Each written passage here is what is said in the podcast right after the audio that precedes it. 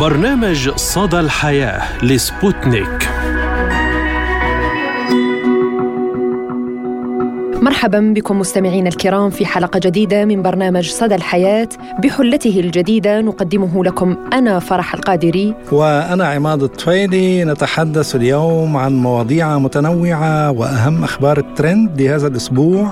وأيضا نتحدث عن تاريخ الثورة التحريرية الجزائرية المباركة. ونبدأ الحلقة بموضوعنا الرئيسي حول تزايد حالات الطلاق في المجتمعات العربية وتغير النظرة المجتمعية للمرأة المطلقة بين الماضي والحاضر.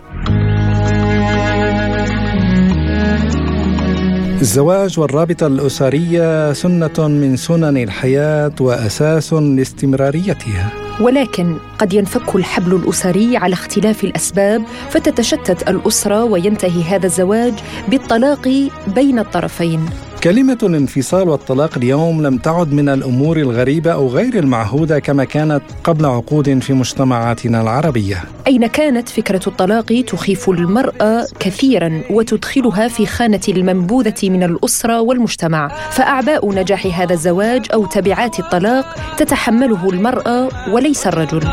بينكما اليوم وفي أرقام مخيفة فعلا وتزايد غير طبيعي لحالات الطلاق بين الأزواج تجعلنا نقف جديا على الأسباب التي تدفع بالشريكين إلى فك هذه الرابطة والشراكة خاصة إذا كان بينهما أطفال. يعني في إحصاءات تقديرية مستمعينا الكرام تشير إلى أنه مثلا في السعودية هناك سبع حالات طلاق كل ساعة وفي مصر وقوع حاله طلاق كل دقيقتين وأكثر من عشرين ألف حالة في الشهر هذا في مصر. أيضا زميلتي فرح في تونس والجزائر هناك تزايد غير مسبوق لحالات الطلاق يعني أمر يستدعي الوقوف عليه على الأسباب والعوامل المؤثرة والحلول.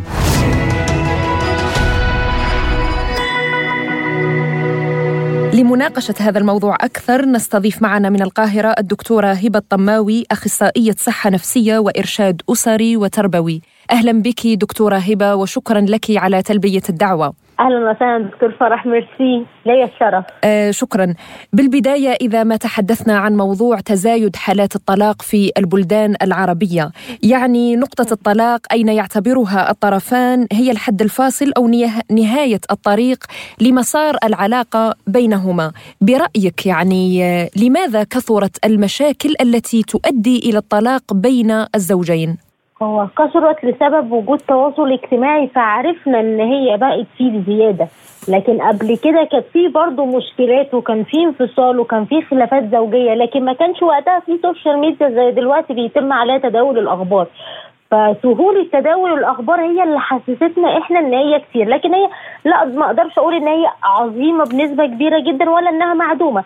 هي متواجدة ولكن ال social media أو مواقع التواصل الاجتماعي عملت عليها زي spotlight أو تركيز إن إحنا بنعرف بنعرف إن البيت ده فيه مشكلة أو إن الأم دي بتعاني أو الست دي بتشتكي من جوزها. أصبح إن تسليط الضوء عليها في وسائل التواصل الاجتماعي بين لنا إحنا كمجتمع إن هي كتير قوي زمان كان في مشكلات فعلا بتؤدي للطلاق وزمان وزمان أكتر أيام أهالينا كان ممكن يكون الفكرة دي مش واردة قوي. برضه بسبب المجتمع والانفتاح ما كانتش المرأة عاملة زي دلوقتي ما كانش ليها مثلا ذمة مالية مستقلة زي دلوقتي. كانت الفرص كانت ضعيفة إنها تقدر تبدأ حياة من أول وجديد. فاختلاف الأزمنة هو اللي بناء عليه اختلفت النتيجه بس بالنسبة يعني للحالات الطلاق آه كما قلت يعني النظرة المجتمعية تغيرت فيما كانت طبعا. في السابق وما هي عليها اليوم يعني فكرة امرأة مطلقة لم تعد تخيف أساسا المرأة في حد ذاتها لا. بالتأكيد زمان الوضع زمان غير عن الوضع دلوقتي دلوقتي بقى فيه انفتاح أكتر بقى فيه فرص أكتر بقى فيه وز... أماكن آه، أقدر أشتغل أقدر أبدأ بسهولة حتى لو شغل من البيت حتى يعني في إتاحة للفرص. وفي نفس الوقت زي ما قلت لحضرتك في إجابة أول سؤال إن ال spotlight تبع الإعلام أو وسائل التواصل الاجتماعي على إن في حالات كتير فأصبح إن الموضوع مقبول. عكس زمان. كان زمان قوي مثلا من 30 40 50 سنة ورا كان لما بيحصل حاجة زي كده كانت الأهالي بتخبي وبتداري وما بتحبش توري بنتها لحد أو بتحب تقول كده لحد. كان بيخافوا. دلوقتي الوضع لا بقى بسيط جدا وبقى متعارف عليه. وفي طبعا مشكلات طبعا مع, تطور التكنولوجيا ظهرت. نعم. آه، دكتورة هبة في البداية تحياتي لحضرتك و... أهلا وسهلا أستاذ عماد أهلا بحضرتك. أهلا بك. آه، اليوم يعني هناك برامج تلفزيونية وللأسف يعني تحرض على فكرة الطلاق بطرق غير مباشرة. من خلال يعني توجيه المذيع أو المذيعة نصائح قد لا تنطبق آه، على الجميع وعلى جميع العائلات مما يولد مشاكل بين الزوجين خاصة نصيحة مفتاح الشقة. برأيكم كيف تنصحون النساء أو الرجال بهذا الأمر إذا أرادوا استشارة أسرية؟ هي اديتك ابنها انت اديها المفتاح انت كسبانة خدي ابنها واديها المفتاح جاتش على المفتاح. مبدئيا أنا بشكر حضرتك أستاذ عماد جدا على طرح السؤال والسؤال مهم جدا. عندنا ال الوضع في مصر للأسف مختلف شوية يعني مفيش تقنين قوي للمبادئ تبع الإعلام. المفروض المذيع هو بيستضيف الضيف والضيف هو اللي بي أو المتخصص هو اللي بيجاوب. عندنا في مصر الوضع بقى مختلف شوية عشان في بقى نسبة مشاهدات عالية وترندات ومكاسب أخرى للأسف متحصل عليها فبقوا أي حد حابب يعمل أي حاجة لمجرد إن هو يثير الفضول عند الناس تدخل تتفرج على الفيديو يجيبوا مشاهدات يجيبوا مبالغ مالية معينة أو شهرة معينة ومش مهم اللي هم بيقولوه ده ممكن يأذي أو ممكن يفيد عندنا في في ملاهي كده البرمجة اللغويه العصبية قاعدة حلوة قوي أنا بحب برضو أحطها قدامي هي إن الكل دافع إيجابي مهما كان السلوك سلبي حتى نعم. اللي بيقدم نصايح غلط من وجهة نظره هو من جواه هو شايف إن هو بيقدم صح هو بيقدم لك اللي هو يعرفه بيقدم لك وعيه الحالي حتى بتقول عاملي حماتك بالشكل دوت أو عاملي آه، زوجك بالشكل هي بتقدم مشكلتها هي وعيها هي حاجة تخصها هي شخصية لا يمكن تعميمها على كل أفراد المجتمع لا يمكن تعميمها على كل الأسر المصرية أو كل الأسر الأسر في الوطن العربي. نعم. استحالة في اختلاف ظروف كتير في كلنا مختلفين في كل حاجة اللي أنا أسمح بيه غيري ما يسمحش فيه. فمش معنى إن أنا سمحت بتعدي على خصوصياتي إن غيري مجبرة إنها كمان تسمح إن حد يتعدى على خصوصياتها وإلا كده بقى عندها حاجة عيب في دولابها مش عايزة تشوفها. زي ما حضرتك تفضلت وذكرت موضوع مفتاح الشقة مع الحماه لا هو نعم. في خصوصية وفي وفي يعني اولا هي مش متخصصة إنها تقدم نصيحة. هي ولما حد جاوبها قال لها سألها قال لها ليه بتقدمي نصيحة؟ قالت لهم أنا متربية مش مهم إن أنا أكون دارسة. في حالة إن هي النصائح اللي بتقدمها كارثية سواء آه اختلاف وجهات النظر سواء اختلاف سيكولوجيه الرجل عن سيكولوجية نعم. المرأة. اختلاف البيوت والظروف. آه اللي أنا رافضاه مثلا هي حاجة معينة هي قبلها ومستبيحاها أرمي له هدومي على الأرض يدوس عليها كناية يعني نعم. بتحبه قوي. المعنى اللي إحنا بنديه المو... المعنى مبدئيا يا أستاذة فرح المعنى لا يمكن تعميمه. يعني معنى إن الست تكون أصيلة دي حاجة خاصة بيا أنا. أنا ممكن أعتبر إن الست أصيلة لو عملت كذا أو غير أصيلة لو ما عملتش كذا. نعم. لكن دي وجهة نظر وجهة نظر فردية لا يمكن تعميمها.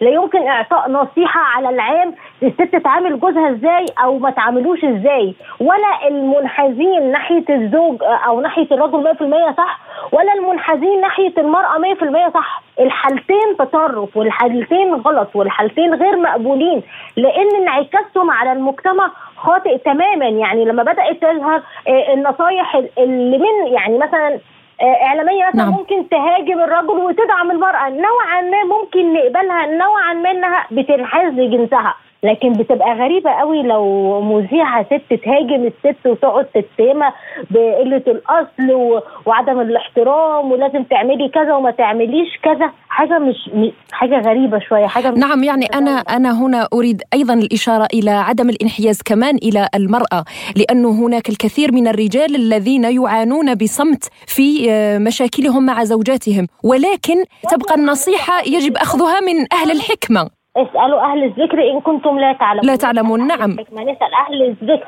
نسأل اللي متخصص في الموضوع. أنا عندي مشكلة مع زوجي هيجيب لي الإجابة اللي تخص ظروفي أنا الشخصية. بالضبط. مش الظروف بشكل عام. طيب دكتورة هبة أنت كمتخصصة بالمجال يعني إذا تحدثنا عن الاستشارات الأسرية إلى أي مدى برأيك تساعد في جعل الطرفين أكثر تفهما للآخر؟ لأبعد مدى. بشرط أن يكون الطرفين موافقين لده. يعني يكون الزوج والزوجة متفقين أن إحنا حن... حن... يبقى في وسيط بيننا يقرب وجهات النظر يقدر يفهم كل طرف سيكولوجية الطرف الثاني أقدر أفهم الزوجة سيكولوجية الرجل بيفكر إزاي؟ نفكر نفكر الزوج أو نتعامل معاه أو نشرح له سيكولوجية المرأة بتفكر وقت وقت الغضب وقت الانفعال بتقول إيه تبقى قصدها إيه. فدور المستشار الأسري أو الزواجي إن هو بنقرب وجهات النظر فبيخلي في تفاهم أكتر فبالتالي حده أو المشاكل الزوجية بتقل. لأن بقى في تفاهم بقينا فاهمين بعض بقت هي عارفة هو قال كده ليه وهو عارف هي قالت كده ليه. زائد إن أفضل حد بيقدر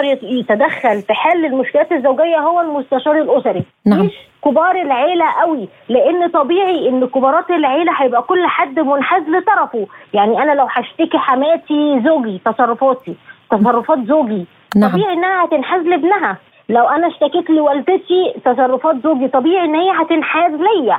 أريد أيضا الإشارة دكتورة هبة إلى العنف اللفظي والعنف الجسدي الذي آه، تعاني منه الكثير من النساء ولم يطلبن آه، الطلاق إلا بعد آه، أن وصل بهم الأمر إلى آخر حده يعني كما يقال.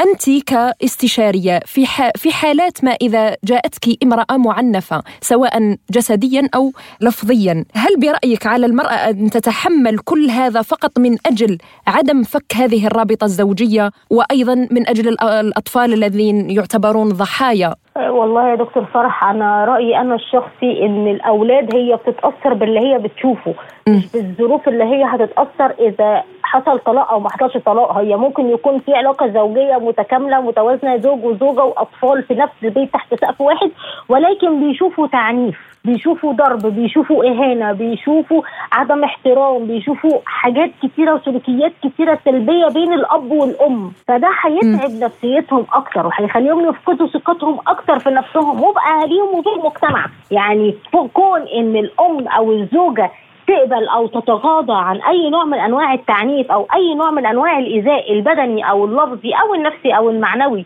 لمجرد إن هي تحافظ على كيان البيت والأولاد بتشاهد ده لا. مؤذي جدا نفسيا. أنا عندي كل واحد يبقى من طريق أو كل واحد في بيت بأدب باحترام الأولاد يشوفوهم في الأوقات الهادية المحترمة مش يشوفوا الخناق والضرب لأن لو ما عرفوش يحلوا المشكلة أو يبعدوا أطفالهم طرف يبقى الانفصال أفضل بس يكون في متخصصين دخل متخصص واثنين وثلاثة ونحاول نسعى ونقرب وجهات النظر علشان صحة نفسية أولادنا هي مسؤوليتنا. وعايزة أصحح مفهوم نعم. لأن كتير ناس بيقولوا خلاص الأولاد هتتأثر بعد الطلاق الأولاد بتتأثر بالطلاق. هي الأولاد مبدئيا ما بتتأثرش بالطلاق هي الأولاد بتتأثر باللي بيشوفوه. ممكن يكون أولاد في بيت مكتمل الأركان وتحت سقف واحد وبيشوفوا إهانة بيشوفوا مهانة بيشوفوا ذل. والأم مثلا كابتة أو ساكتة جواها أو ما بتحكيش يجي بعد كده الأم تروح تقول لهم بصوا أنا استحملت علشانكم بصوا أنا شفت إيه ومستحملة وساكتة عشانكم. تبدأ تحمل أولادها مسؤولية زيادة ومسؤولية زيادة عن اللزوم. كل ده بيبقى لود أو ضغط نفسي كبير جدا على الأولاد. بيكبروا الأولاد يحصل منهم أي حاجة تقعد تقول لهم ده أنا استحملت علشانكم وأنا ضحيت علشانكم وأنا عملت كذا عشانكم هيقولوا لها إحنا ما قلنالكيش تضحي. طيب دكتورة هبة أيضا يعني إذا تحدثنا عن متطلبات الرجل من المرأة الزوجة ومتطلبات المرأة من الرجل الزوج. لماذا برأيك اختلفت المعايير والمتطلبات في وقتنا الحالي؟ هل ترين أن مواقع التواصل الاجتماعي لها دور في هذا التغير أو التغيير؟ طبعا لها دور ودور كبير ودور مؤثر. أما بخصوص الراجل حابب إيه أو متطلباته أو متطلبات الزوجة أنا مع إن كل كابلز أو كل اتنين مرتبطين ببعض يتكلموا في ده يسألوا بعض. يعني هو يقول لها أنا بحب إن انت تكوني هادية وإحنا بنختلف. هي ممكن تقول له أنا أحب لما أكون زعلانة ما تسيبنيش زعلانة. كده بيقربوا وجهات النظر. هو يقول لها أنا بحب في الخلاف نعمل كذا. أنا بحب تجي لي هدية بالشكل ده. أنا بحب تعامليني بطريقة فلانية. هي تقول له أنا أحب تعاملني بالتقدير. أنا مع التقارب والتفاهم بين الشخصين المرتبطين ببعض في العلاقة الزوجية أو حتى مخطوبين أو حتى قبل الخطوبة. يبدأوا يتعرفوا على بعض يحكوا أكتر عن نفسهم. للأسف فترة الخطوبة عندنا يعني في الوطن العربي بتكون للتجهيزات والماديات وتجهيزات آه، مسكن الزوجية وهكذا. ما بيكونش في قوي تقارب فكري. لازم يتكلموا مع بعض. لازم هو يعبر لها. هو محتاج يتحب بالشكل إزاي وهي تحكي له. بحيث إنه يتقرب وجهات النظر. لأن إحنا لو قلنا مثلا آه الاهتمام الاهتمام اهتم بيه اهتم بيه اهتم بيه ممكن تكون كثرة الاهتمام على فكرة سبب في نفور الزوج أو نفور الطرف الثاني ممكن يحس إن دي شك فيه عدم ثقة فيه خوف عليه أو إن هو شخص غير كفء فبتبدا تتتبعه. فممكن حاجات كتير تتفهم بشكل غلط. ولذلك لما نتواصل مع متخصص نفسي وعلاقات زوجية بيقدر يقرب لنا وجهات النظر يقدر يقول لنا نتعامل إزاي ويقول لنا حتى كمان في الطريقة اللي إحنا الاثنين كاتنين مرتبطين نحب إن إحنا نتعامل بيها مع بعض لأن مفيش طريقة واحدة يا أستاذة فرح. نعم. تناسب كل أفراد المجتمع استحالة. يعني المذيعة تطلع تقول لك اهتمي بجوزك اهتمي بجوزك زي ما بتهتمي بتنظيف البيت ومش عارف إيه وعمره ما هيبص بره. تلقي كل الانتقادات تحت الكلام بتاعها. أنا كنت بهتم بيه وبجيب له وبسوي له وبشتري له واقفه جنبه وراح اتجوز عليا. أو راح خني ودي نتيجة طبيعية جدا لأن الراجل دماغه غير دماغ الست. الراجل لما بيحس بالاكتفاء خلاص بيذهب بتنصحي أو بتقدمي النصيحة ما جربتيهاش. وتوصفي ست بنت الشاطره يجي زوج يتفرج لأن الفيديوهات دي بتبدأ متداولة. يجي زوج يتفرج يلقى بصي انت بقالك نص ساعة بتجهزي شنطة مدرسة الأولاد. بصي دي بتقول إيه؟ عملت مشكلة من لا شيء. الجو كان هادي والدنيا كانت ساكنة والبيوت فيها اللي مكفيها ليه يبدأ حاجات ونصايح من ده ومش مطلوب منها ومش تخصص؟ نحن دائما ننصح باللجوء إلى المتخصصين والاستماع إلى النصيحة من شخص مجرب ومتخصص في المجال وليس فقط للحصول على ترند. شكرا لك على هذه المداخلة القيمة. كنت معنا من القاهرة الدكتورة هبة الطماوي أخصائية صحة نفسية وإرشاد أسري وتربوي. شكرا لك. شكرا جزيلا دكتورة هبة. شكرا يا أستاذ عماد شكرا ليك ولي الشرف بالمشاركة. تسلمي. حكم علي بالوحدة والجريمة مطلقة. حيك الناس لي من ألسنتهم مشنقة. وصار لقبي مطلقه قصص كثيرة وحكايات ترويها نساء أقدمن على خطوة الطلاق أو كنا ضحايا لزواج اعتبرنه فاشلا وانتهى بهن المطاف في أروقة المحاكم سعيا للحصول على الطلاق وحقوقهن وحقوق أبنائهن. وأيضا لا يمكننا إلقاء اللوم على طرف واحد في أي علاقة فللرجال أيضا قصص وحكايات عاشوها مع زوجاتهم دفعت بهم إلى تطليقهن وإنهاء الرابطة الأسرية حتى لو كان لديهم اطفالا. وحتى من لم يقدموا على خطوة الزواج تغيرت نظرتهم لفكرة الشراكة الزوجية ومعايير اختيار الشريكة. بالنسبة للمرأة أو الزوجة أو الحبيبة أو شريكة الحياة يعني يجب أن تكون على قدر الوعي والإدراك والمسؤولية في التعاطي مع حالة الرجل. بالتأكيد نحن لسنا متشابهون. الرجل يشبه المرأة ولا المرأة تشبه الرجل؟ هناك الكثير من الاختلافات الفكرية ربما اختلافات النظر للحياة اختلافات العادات ربما والتقاليد وحتى اللغات. تحويل هذه الأشياء ربما البعض ينظر إليها أنها حالات سلبية، لكن تحويل هذه الأشياء السلبية أو الاختلافات الموجودة ما بين الشخص الطرفين، تحويلها إلى حالة إيجابية، ربما حالة فضولية تجمع هذين الشخصين وتجمعهم على محبة وحالة فضول إيجابي، بما معناه أنه كلما تعرفت على هذه الانسانه أكثر وكان لديك ذلك الفضول تجاه هذه المرأة للتعرف عليها على عاداتها وأفكارها وطموحها وكثير من الأشياء كلما تقربتم كلما أصبحتم أقرب إلى بعض من من من السابق. وبالتالي المرأة يجب تقع على مسؤوليتها أن تنظر إلى أن تتعامل مع حالة الرجل بالطريقة المناسبة وكذلك أن ينظر الرجل إلى هذه المرأة إلى هذه الشريكة على أساس إنها ليست آلة في ذلك المنزل وليست آلة تؤدي وظيفة معينة وانتهى الموضوع. لا هي محور الحياة إذا إذا صح التعبير محور الحياة التي ستنتج السعادة ستكون ملجأ للسعادة ستكون هي البيت هي الوطن هي هي الضحكة هي البسمة هي هي الحالة التي تتشارك مع كل شيء يحصل مع الرجل. وبالتالي على الرجل أن يؤدي واجب إسقاء هذه المرأة. الواجب واجب الحفاظ على هذه المرأة والحرص عليها ومداراة هذه المرأة. كلما دار الرجل هذه المرأة كلما أنتجت ذلك الثمر ذلك العطر الذي يزين حياة الرجل. برأيي الزواج هوية بهذا الزمن. يعني رغم آه، الظروف الصعبة رغم تغير المفاهيم حول الزواج آه، رغم آه، تغير التقاليد والعادات التي تحفز على موضوعات الزواج لكن هذا ما يمنع من حقيقة أنه الزواج هو وطن للشاب أو للشابة.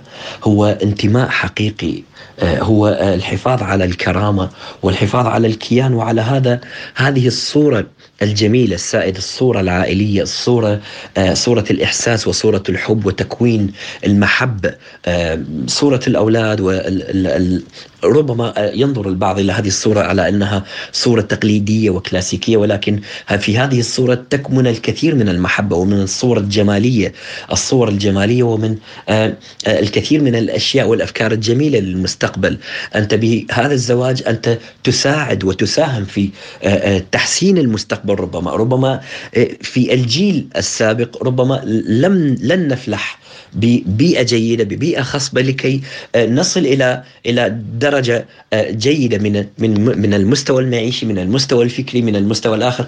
ولكن ربما أجيال المستقبل ربما سيكون لهم اليد الطولة في تغيير واقع الحياة في تغيير تذليل هذه الصعوبات التي تجعل الشاب يعزف عن الزواج ولا يرغب بهذا بهذه الفكرة أساسا. فبرأيي أن الزواج هو يبقى انتماء ووطن للشاب أو للشابة مهما كان في كل الظروف في كل المتغيرات. آه، وبرأيي آه، آه، على الكل أن يعيد وجهة نظره في هذا الموضوع. نقف قليلا عند الحقوق والحريات. لو أن كل طرف يكون صادقا وواضحا مع الطرف الثاني منذ البداية يمكن أن تتغير الكثير من الأشياء في العلاقة.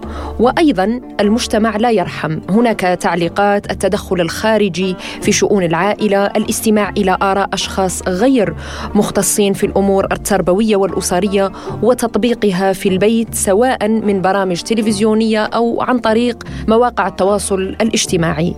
نعم يعني وهنا زميلتي فرح نشير إلى أن الكثير من النساء والرجال أيضا أصبحوا يقارنون حياتهم بحياة الآخرين ولا يتقبلون بعد ذلك حياتهم مع أزواجهم وزوجاتهم.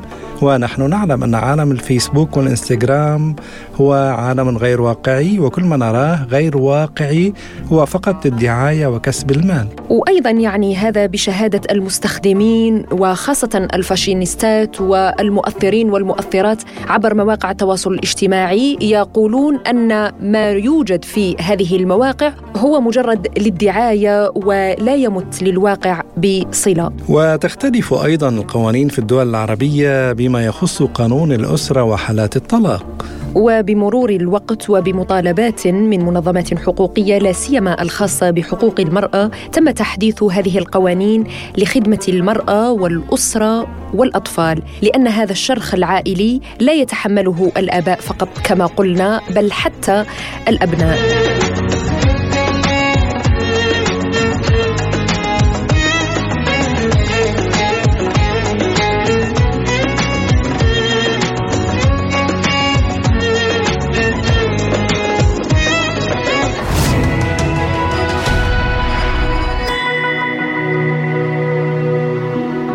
نواصل مستمعينا الكرام معكم حلقة اليوم بأهم الأخبار التي كانت trending لهذا الأسبوع وما هو أول خبر لديك يا عماد؟ آه نعم فرح الخبر من لبنان وبعد انتظار طويل وعلي الجبل يحظى باحتفال في بلاد الأرز يعني احتفلت محمية أرز الشوف بمرور خمسة أعوام على وصول أول قطيع من وعلي الجبل إلى لبنان في إطار عملية إعادة الإدخال بعد غياب دام أكثر من 100 عام ومن وعل لبنان إلى تغريدات طيور تويتر. مغردون قطريون غاضبون بعد الانتقادات الألمانية للدوحة. تغريدات قطرية تضامنية ضد ما أسموها بالحملة الممنهجة ضد البلد الخليجي الذي يستضيف مباريات كأس العالم بعد أيام. وقد أعرب ناشطون عن غضبهم من الاتهامات المتواصلة للدوحة وكان آخرها لوزيرة الداخلية الألمانية نانسي فيزر التي اتهمت الدوحة بعدم الالتزام بالمعايير الصحيحة في مجال حقوق الإنسان في إشارة إلى عدم استحقاق قطر لتنظيم كأس العالم لتقصيرها في ملف حقوق العمال لديها. كما تصدر وسم هيفاء وهبي في السعودية محركات البحث عبر مواقع التواصل في السعودية قبل إحياء النجم اللبنانية حفلها الأول من نوعه في المملكة والمنتظر بشدة ضمن فعاليات موسم رياض 2022 على مسرح محمد عبده بمنطقة أرينا بوليفارد رياض سيتي. رابطة الدول المستقلة تقر عام 2023 عاما للغة الروسية. وخلال اجتماع جرى في استانا اتفق رؤساء وزراء الدول الأعضاء في رابطة الدول المستقلة على خطة جعل عام 2023 عام اللغة الروسية. وقد تم توقيع وثيقة للتعاون بأكثر من 150 بندا ومن بين الإجراءات التي سيتم العمل عليها في إطار هذا التعاون تحسين مؤهلات معلمي اللغة الروسية في بلدان رابطة الدول المستقلة. أعتقد زميلي عماد أن هذا الخبر مهم لا سيما في ظل الأزمة الروسية الأوكرانية وما يمر به العالم من تغيرات جيوسياسية كون أن اللغة مهمة جدا في تعزيز قوة البلدان وفرض دورها بين الدول. وأنا كمان عندي نفس وجهة النظر تبعك.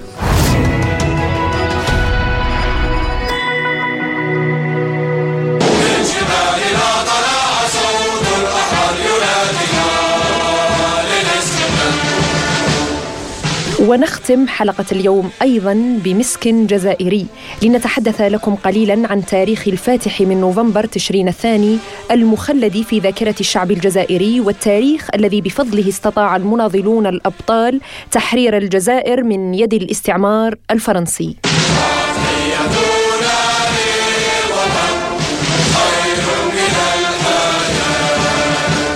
الفاتح من نوفمبر عام 1954 هو اليوم الوطني الجزائري الذي اندلعت فيه الثورة التحريرية المباركة وعقد الشعب الجزائري على أن تحيا الجزائر. ثمانية وستون عاما على اندلاع الثورة المباركة بأيدي الشهداء الأبرار والمجاهدين المناضلين الأحرار الذين لن ينساهم الجزائريون ولن ينساهم التاريخ أيضا. ويبقى هذا اليوم يوما يعتز به كل الجزائريين ويتذكرون فيه تضحيات الشهداء والمجاهدين من أجل نيل سيادة الوطن واسترجاع الأرض الجزائرية. أول نوفمبر هو تاريخ مخلد في الذاكرة وهو يوم بداية ثورة المليون شهيد التحريرية التي تبناها أبناء الشعب الجزائري وكافحوا وناضلوا من أجل الوطن بالغالي والنفيس هذه الثورة دامت سبع سنوات وخلفت نحو مليون ونصف المليون شهيدا. رحم الله الشهداء الأبرار والمجاهدين الأحرار وعيد وطني جزائري سعيد على الدولة الجزائرية.